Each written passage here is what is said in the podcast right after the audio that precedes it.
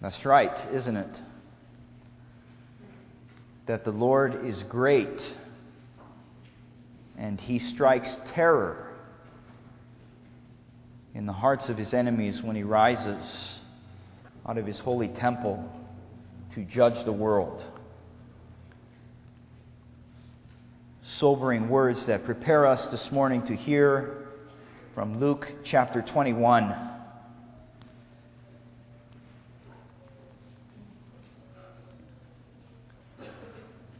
This morning, beginning at verse 5.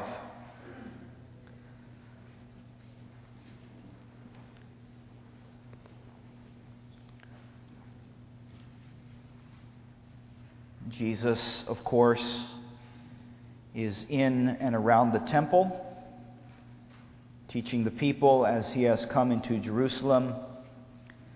He has evaded the various traps of the Sanhedrin to put him to death before he will decide to lay down his own life.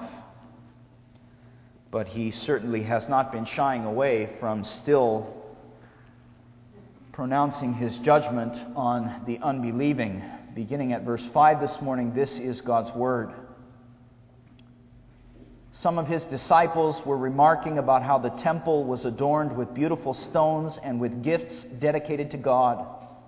But Jesus said, As for what you see here, the time will come when not one stone will be left on another. Every one of them will be thrown down. And, teacher, they asked, when will these things happen? And what will be the sign that they are about to take place? And he replied, Watch out that you are not deceived. For many will come in my name, claiming, I am he, and the time is near. But do not follow them. When you hear of wars and of revolutions, do not be frightened. These things must happen first, but the end will not come right away.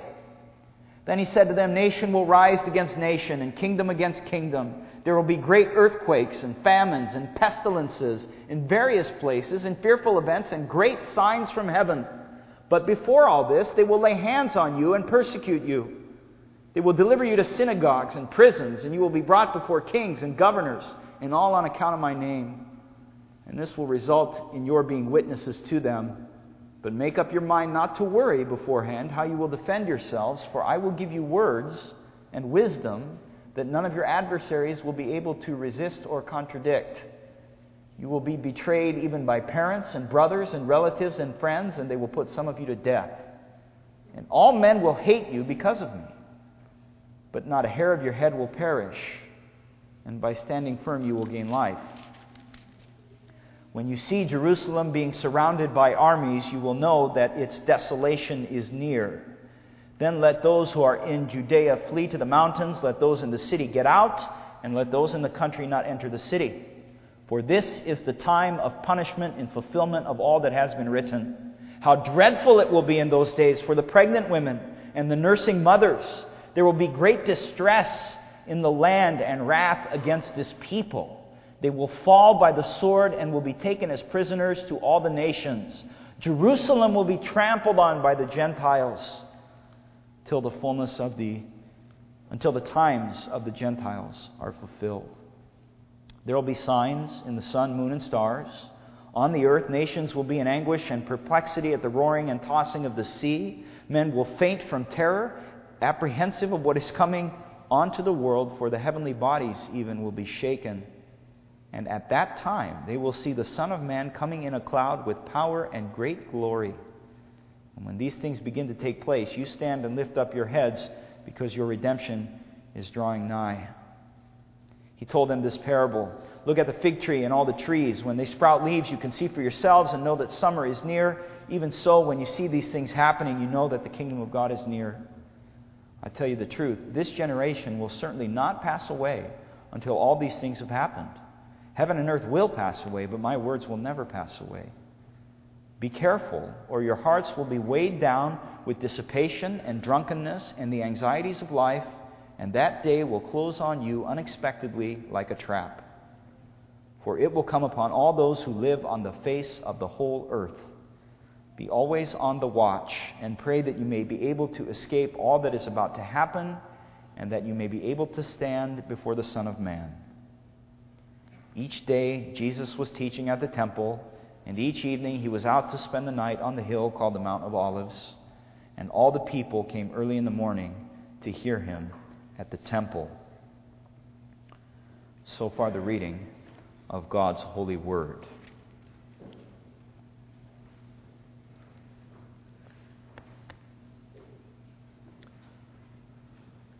Loved ones in the Lord Jesus Christ and friends, there are four pressing questions here, really, that demand an answer. And you will not be surprised to hear these questions because you probably were thinking of them as you were hearing this text read. The first question is What two events exactly is Jesus predicting? What two events exactly is Jesus predicting? And secondly, what is the timeline exactly that he gives for the unfolding of these two events? And third, what is the connection between these two events? And last, what does any of this have to do with me? What two events is Jesus predicting? What is the timeline of these two events that Jesus is laying out exactly? What is the connection between these two events? And what does any of this have to do really with any of us? Living 2,000 years after he spoke this prophecy. Let's take them one by one. What two events exactly is Jesus predicting?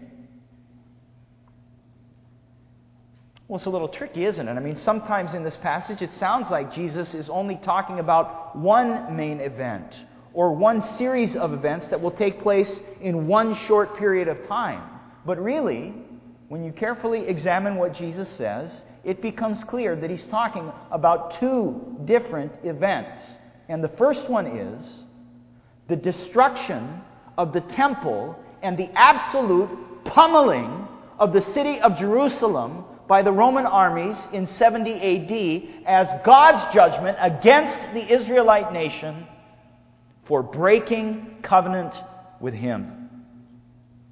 That's the first thing that Jesus is talking about. The second event that he's talking about is his own final and personal return to the world when he will bring an end to the world as we know it and he will judge all the unbelievers of all the nations and he will finally usher in that glorification that we keep talking about. Two different events the destruction of the temple, the pummeling of Jerusalem by the Roman armies as God's servants sent by him to punish them and cut them off as his covenant people for their disobedience, and later,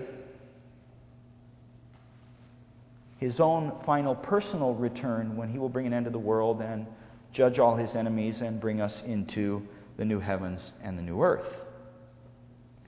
What is the timeline that Jesus gives for the two events that he is predicting to the disciples and to his listeners? Well, let's just go through what he says. Look in verse 5. Some of his disciples are remarking about how beautiful the temple was adorned with beautiful stones and gifts dedicated to God. But Jesus says, As for what you see here, the time will come when not one stone will be left on another, and every one of them will be thrown down. Well, that's an obvious reference, isn't it, to the actual destruction of the temple in Jerusalem. And that actually happened some years later, after Jesus spoke this, the Roman armies came in to the city and destroyed that city and destroyed the temple. And the rubble that used to be the glorious temple in Jerusalem, a temple that when people would visit it, people who lived out in the country in the day that Jesus is speaking would be absolutely awestruck when they saw the magnificence of this building and when they saw that this temple was the economic center of all of this uh, glorious nation of Israel, which God had blessed, and the rich were adorning the temple with the best of the best, a kind of splendor that that part of the world had never seen. And Jesus says it's not going to be long before that temple is completely destroyed. It's not going to be long before that temple is completely destroyed. Now, it's interesting when Jesus says that to consider the question that the disciples ask him Teacher, verse 7, when will these things happen? And what will be the sign that they are about to take place? Now, why do they ask that question? Why are they asking Jesus? It is important for us to know when the temple is going to be destroyed and when not one stone is going to be left upon another. What are the signs that that is going to happen? Well, let me tell you, the reason why they're asking that question is because they expect that when the armies descend upon Jerusalem and the temple is destroyed, what will happen at the same time is the end of the world. And when the end of the world is upon the human race, the disciples are thinking, I need to be where Jesus is. The disciples assume that when the temple is destroyed, it will also bring the end of the world.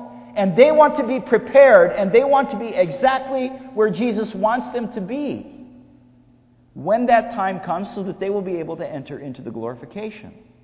Now, how do you know that's what they're thinking?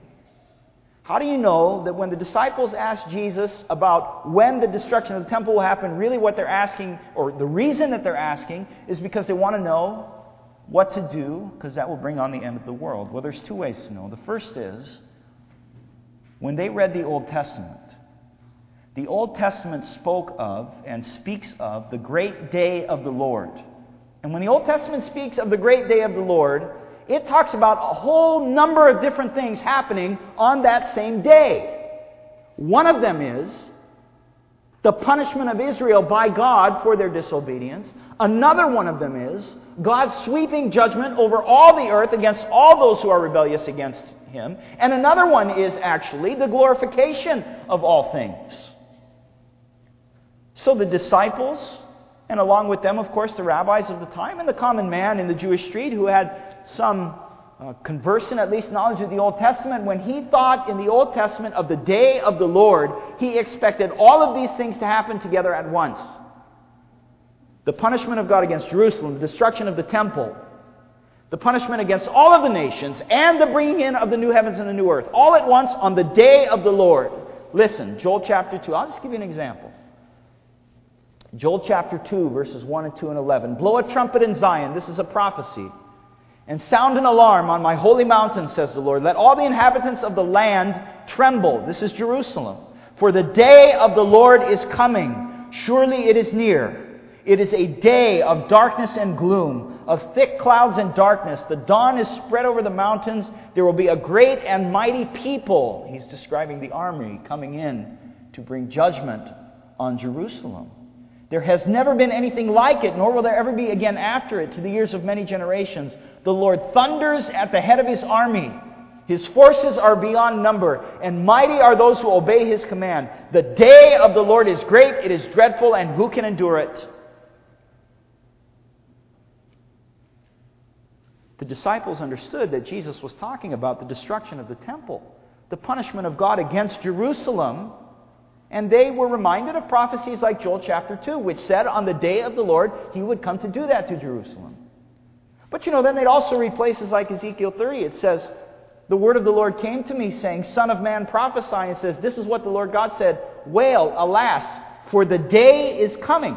The day is near. Even the day of the Lord is near. It will be a day of clouds, a time of doom for the nations, and a sword will come upon Israel? No, a sword will come upon Egypt, and anguish will be in Ethiopia when the slain fall in Egypt. They take away her wealth, and her foundations are torn down. Ethiopia and Put and Lud and all of Arabia and Libya and the people of the land that is in league with all of them will fall by the sword. That is also going to happen on the day of the Lord, the prophet said. Not just judgment against Israel, but the final judgment against all of the enemies of God in all of the earth. Zephaniah 1:14, the great day of the Lord is near. It is near and is coming very quickly. Listen, it's the day of the Lord.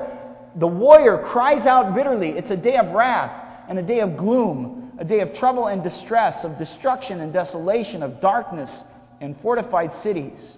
I will bring, bring distress on men so that they will walk like the blind because they have sinned against the Lord, and their blood will be poured out like dust and their flesh like dung and neither their silver nor their gold will be able to deliver them on the day of the Lord's wrath. And all the earth will be devoured in the fire of his jealousy, for he will make a complete end indeed a terrifying one of all of the inhabitants of the earth on the day of the Lord. The Old Testament says that on the day of the Lord will come the judgment against Israel, and will come the final judgment against all the unbelievers of the earth. But it also says on the day of the Lord that the Lord will bring glorification to the world. Joel chapter 3 The day of the Lord is near in the valley of decision, and the Lord roars from Zion and utters forth his voice from Jerusalem, and the heavens and the earth tremble. But the Lord is a refuge for his people and a stronghold to the sons of Israel. And in that day the mountains will drip with sweet wine, and the hills will flow with milk, and all the brooks of Judah will flow with water, and a spring will go out from the houses of the Lord to water the valleys. But Judah will be inhabited forever, and Jerusalem for all generations. On the same day, from the perspective of the Old Testament prophets, judgment against Israel, judgment against all the nations of the world, and the end, and the glorification. In the last days, that mountain of the house, Micah 4, the Lord will establish the chief of the mountains. It will be raised above the hills, and the people will stream to it. Many nations will come and say, Let us go up to the mountain of the Lord and the house of the God of Jacob. And in that day, declares the Lord, I will assemble the lame and gather the outcasts, even those whom I have afflicted. And I will make the lame a remnant, and the outcasts a strong nation, and the Lord will reign over them in Mount Zion from now and forevermore.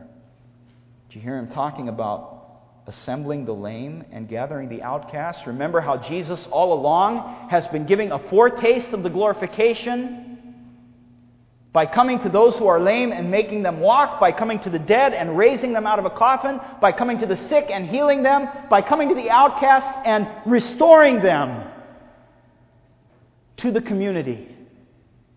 That is all a picture of the great glorification, and the Old Testament prophets said that that glorification would come on the same day as the judgment on Israel, as the judgment on all of the nations.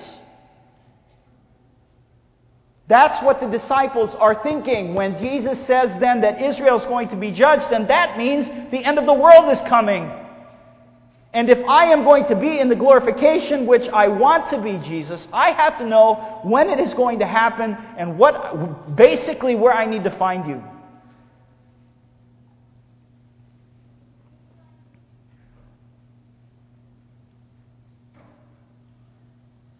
There's another reason that we know this is what the disciples are thinking when they ask him that question, and it's proven by Jesus' answer in verse 8.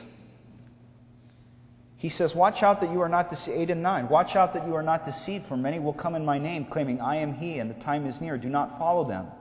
When you hear of wars and revolutions, do not be frightened. These things must happen first, but the end will not come right away. Look at verse 9. What's he talking about in verse 9? What wars and revolutions? That the disciples are going to hear about, but they shouldn't be frightened. It's the wars and the revolutions, it's all of the looming political disasters and upheaval that lead to the final coming in of the Roman armies into Jerusalem. You're going to be hearing about these things. Israel is going to be scared because there are armies amassing against her. Don't be frightened. Don't be frightened. These things must happen first. What things? The upheaval, the coming in of the Roman army, and the destruction of the temple.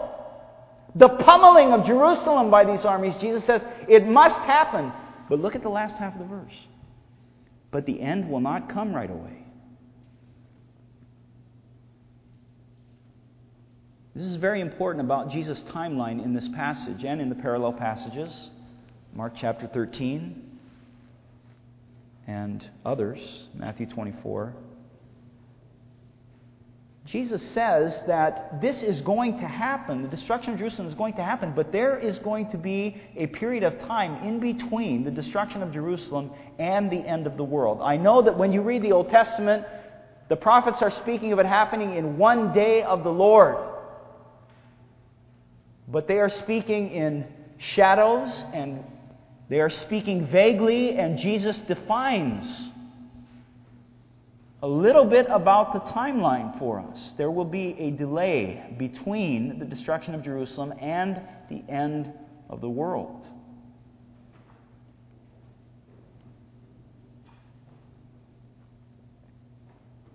He goes on to describe in verses 10 and 11 the character of the time between the destruction of Jerusalem, the pummeling of that city and of the temple, and the end of the world. He says, Nation, verse 10, will rise against nation, and kingdom against kingdom. There will be great earthquakes and famines and pestilences in various places, and fearful events and great signs from heaven.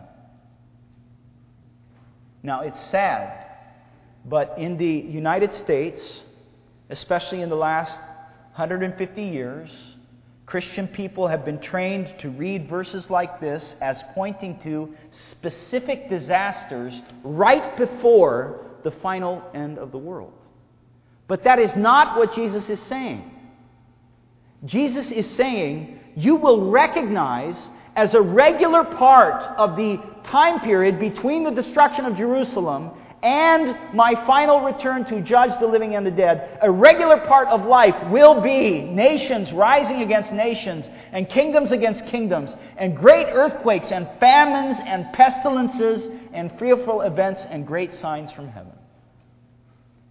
And that's just been shown to be true, hasn't it?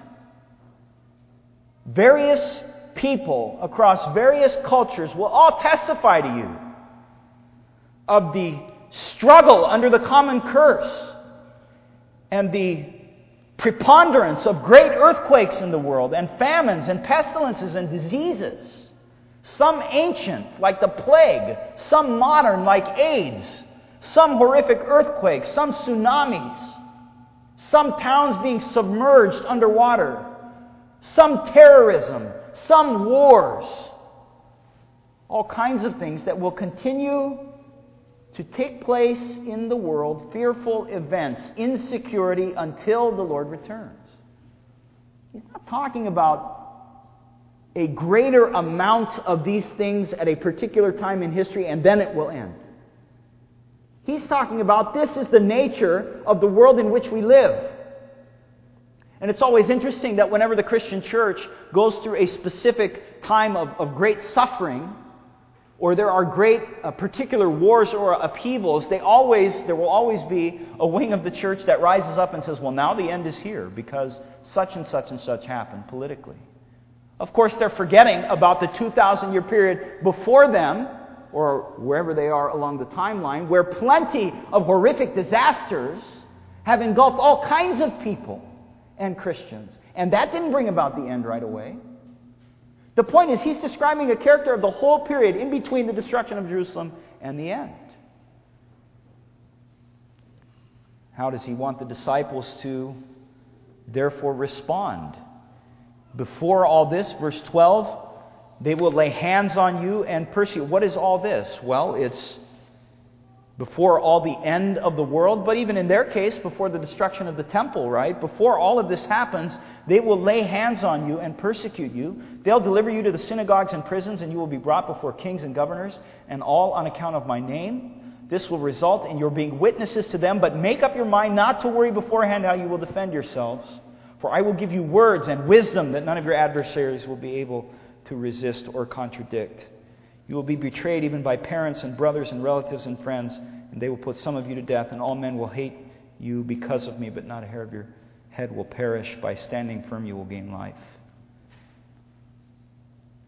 You know, he told the disciples this because they were going to be tempted, thinking that the end of the world was upon them, that they were going to be part of God's army to violently attack all of his enemies. And Jesus gives them the character of the church in between the time of the destruction of Jerusalem or even prior to that, before he comes in the end. He said, Now is not a time for fighting. Now is a time for you as Christians to suffer, disciples. Now it is a time for you to speak the truth, a truth, a wisdom which no one can refute and you will confound the foolishness of the world by your words, because I am giving you them by my Spirit. But your, the thanks you will get is you will be tossed into prison. You will be kicked out of synagogues. Your own people will reject you, just as they are about to reject me. You will brought before, be brought before kings and governors. And isn't this true as we read the New Testament further on of the disciples that they were persecuted sorely for preaching the gospel? That the Christian community was forced underground to avoid the hatred and the violence. Now, did those Christians say that it was right for them to take up arms to defend themselves as the church? No. No. The church's duty was to make up their minds not to worry, even though they would be persecuted, and to respond with the preaching of the gospel and the faithful witness, even unto death. No matter if their parents or relatives or friends or the government would persecute them and hate them, Jesus said, You may even die but not a hair of your head will perish. What, what does that mean? What do you mean? How can somebody die and not a hair of their head will perish? Well, it's because what? They will be raised to life. Jesus is saying if you suffer and die to the disciples, and to them this was meaningful, right? Because some of them would face death as they held fast to the faith. He was telling them that if you die, you will be with me in paradise, where I have ascended to the Father. And at the end, when I do come and bring the completion of all things, I will bring you out of the grave.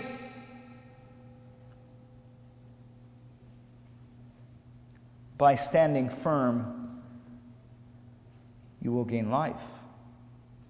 He's preparing them for the terrible suffering. Now, some people question this, but it's obvious, isn't it? There's, there's a delay between the destruction of Jerusalem and the end. So he has to prepare the disciples for a period of time. Some of the disciples likely outlived the destruction of Jerusalem, and these instructions would apply to them too in that age. Verses uh, 20 and following, Jesus returns to speak specifically of the destruction of Jerusalem. When you see that city, verse 20, being surrounded by the armies, you will know that its desolation is near. And he gives some details in verse 23 how dreadful it will be in those days for pregnant women and nursing mothers.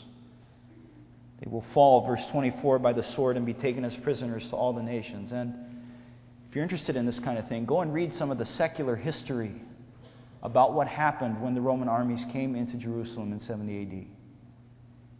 It's awful. It's awful. It is some of the most despicable and horrific, violent, brutal battles and wars and punishments that this world has ever seen. This is the hand of the Lord through the Roman armies coming upon his disobedient people. Jerusalem will be trampled, the end of verse 24. They'll be trampled on by the Gentiles until the times of the Gentiles are fulfilled.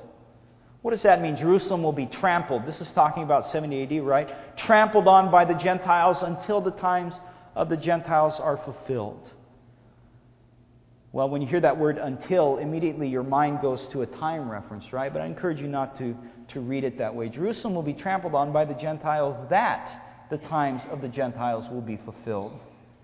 The Apostle Paul in Romans 11 is commenting very likely on these words of Jesus. He says, Brothers, I don't want you to be conceited. Israel has experienced a hardening in part that the full number of the Gentiles has come in.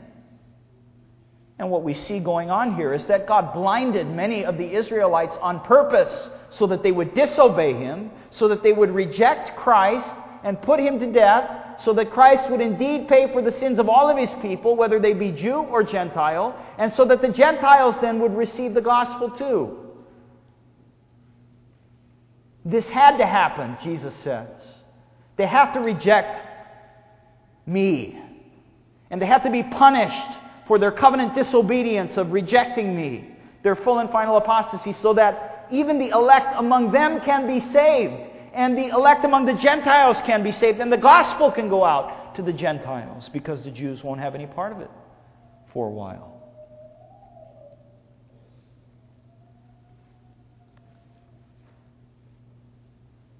Verses 25 through 28, again, talk about that between time and that unmistakable end that comes to the between time. There will be signs in the sun and moon and stars, and on earth nations will be in anguish and perplexity at the roaring and tossing of the sea.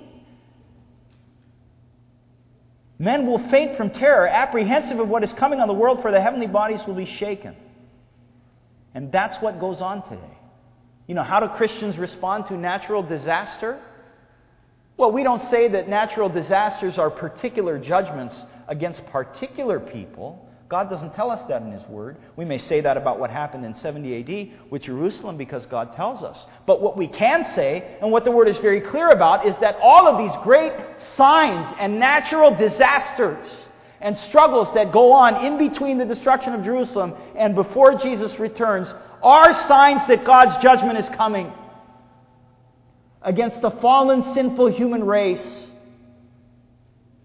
And scientists can feel free to track down the root, secondary biological and physiological causes of all of these catastrophes that the world experiences, and that is all fine and good. But let us not forget what they are pointing to. They are pointing to a cataclysmic destruction of the whole heavens and the earth because God is angry with sin We should be reminded of that. Right? The scientists tell us that there's an earthquake someday coming on our beloved Los Angeles that will, lay, will level this city. And if and when that happens, let us recall that the judgment of God is going to be far worse. Far worse than that. Far worse than a tsunami which kills thousands of people.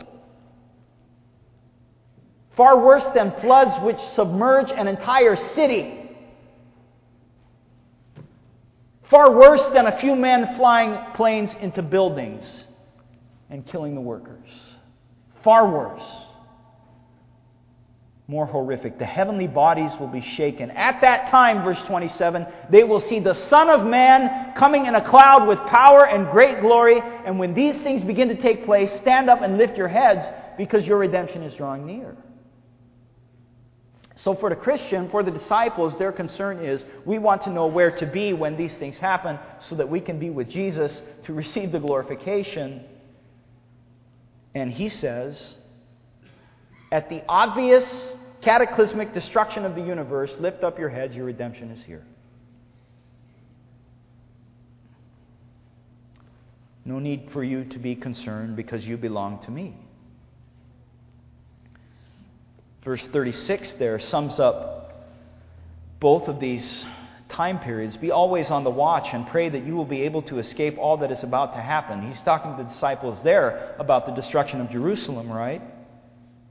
And that you may be able to stand before the Son of Man. There he's talking about the end.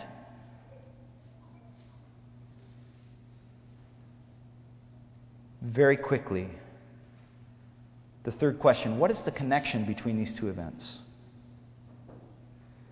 One of the things that has puzzled the interpreters of this passage and other passages like this is that it seems that in some cases Jesus is quoting prophecy from the Old Testament as if it's fulfilled in the destruction of Jerusalem, but he'll use the same kind of language or the same prophecies to talk about the end of the world. And so, among the Christian church, the Orthodox Christian church, which keeps a distinction between these two events, Various interpreters have looked at passages like this and said, well, this applies to that and this applies to this other thing, and have some conflict among themselves. And then, of course, there are heretics, people who are saying crazy things like there is only one coming of Jesus Christ, and that happened in 70 AD. One of the reasons for this confusion is that these prophecies, as I said, are quoted in sort of a double fulfillment. Well, why is that? There's a good reason for it. The reason is that the destruction that comes upon Israel is another sign of the destruction that will come on all of the heavens and all of the earth. But more than that, The destruction that comes on Israel is a lesson to all of us who are part of the human race. That we have not obeyed God. Remember, Israel received the law. If you obey me, you will be blessed. But if you disobey me, you will be cursed. If you obey me, I will keep you as my blessed nation. But if you disobey me, I will destroy you. Israel would maintain her status as the covenant people of God based on her works. And so when she is destroyed for her disobedience, we are supposed to look at that and say, that is what I deserve. And if I am left in my own obedience and my own faithfulness to God, then that is what will happen to me. And so we are supposed to see what happened to Jerusalem and say, wow, I will die in the judgment of God if I stand in my own works, that judgment that's coming in the end. And I better not have any self confidence in my own goodness. Which leads us to that last question what does any of this have to do with us? Well, let's just be honest. Your heart, our hearts have to be struck with the horrific nature of what happened to Israel in Jerusalem and recognize that this is God's vengeance against sin. And it's not nice to think about this. And this is not proclaimed from many churches, is it? That God hates sin and this is his judgment against it. And what happened in Israel and what happens in great tragedies today is only a small foreshadowing of the terrible judgment that God will pour out on the ungodly world at the end. And people are mocking Christ and mocking his church now, but they got another thing coming.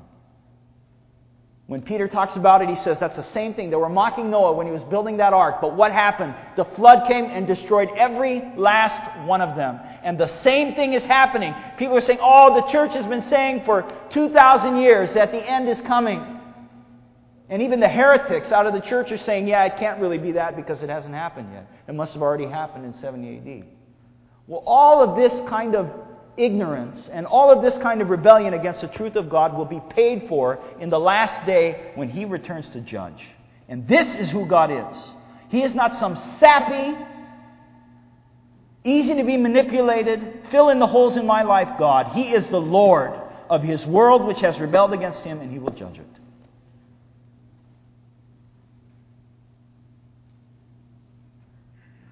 And when we're struck with the horror of our own sin and rebellion against God, we will also then be struck with the horror of what was poured out on Christ for us, so that in that day we will stand.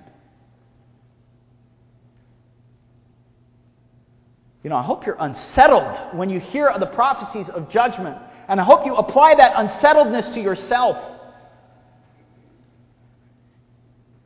And see that that's the the horrific thing that Jesus went through for you. I mean, this is why Christ is everything for us. Because he delivered us from something worse than even happened to Israel.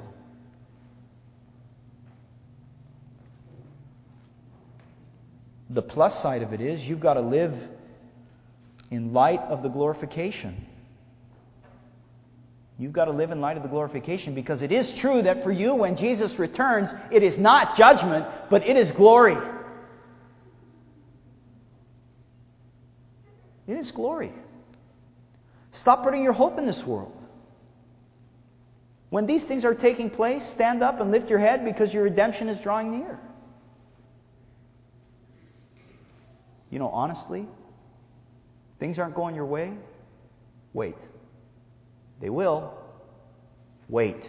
And stop putting all of your stock and your emotional health and stability in things that happen to you now. Because the glorification is coming. And our deepest conviction should be in line with that. Our outlook on life has to be conformed to the truth that we will be raised at the end. And that our suffering is only for a time. What else does this have to do with me? Well, hey, live in light of the fact the judgment is coming, the glorification is coming to you, so get your life in order. He mentions specifically dissipation, which basically means hangovers.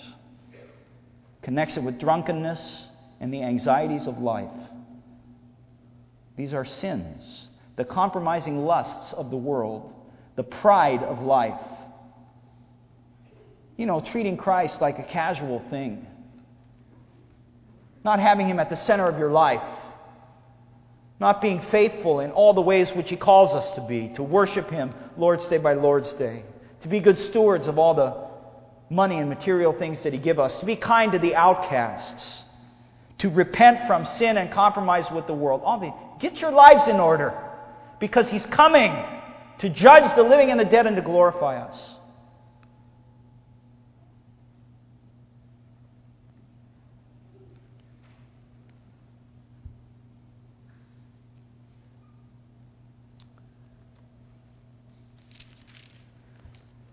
The great and glorious God predicted the destruction of Jerusalem, and it came. He predicted the end of the world, and it is coming. Let us, by His grace, be prepared for the end. Amen. Let us pray.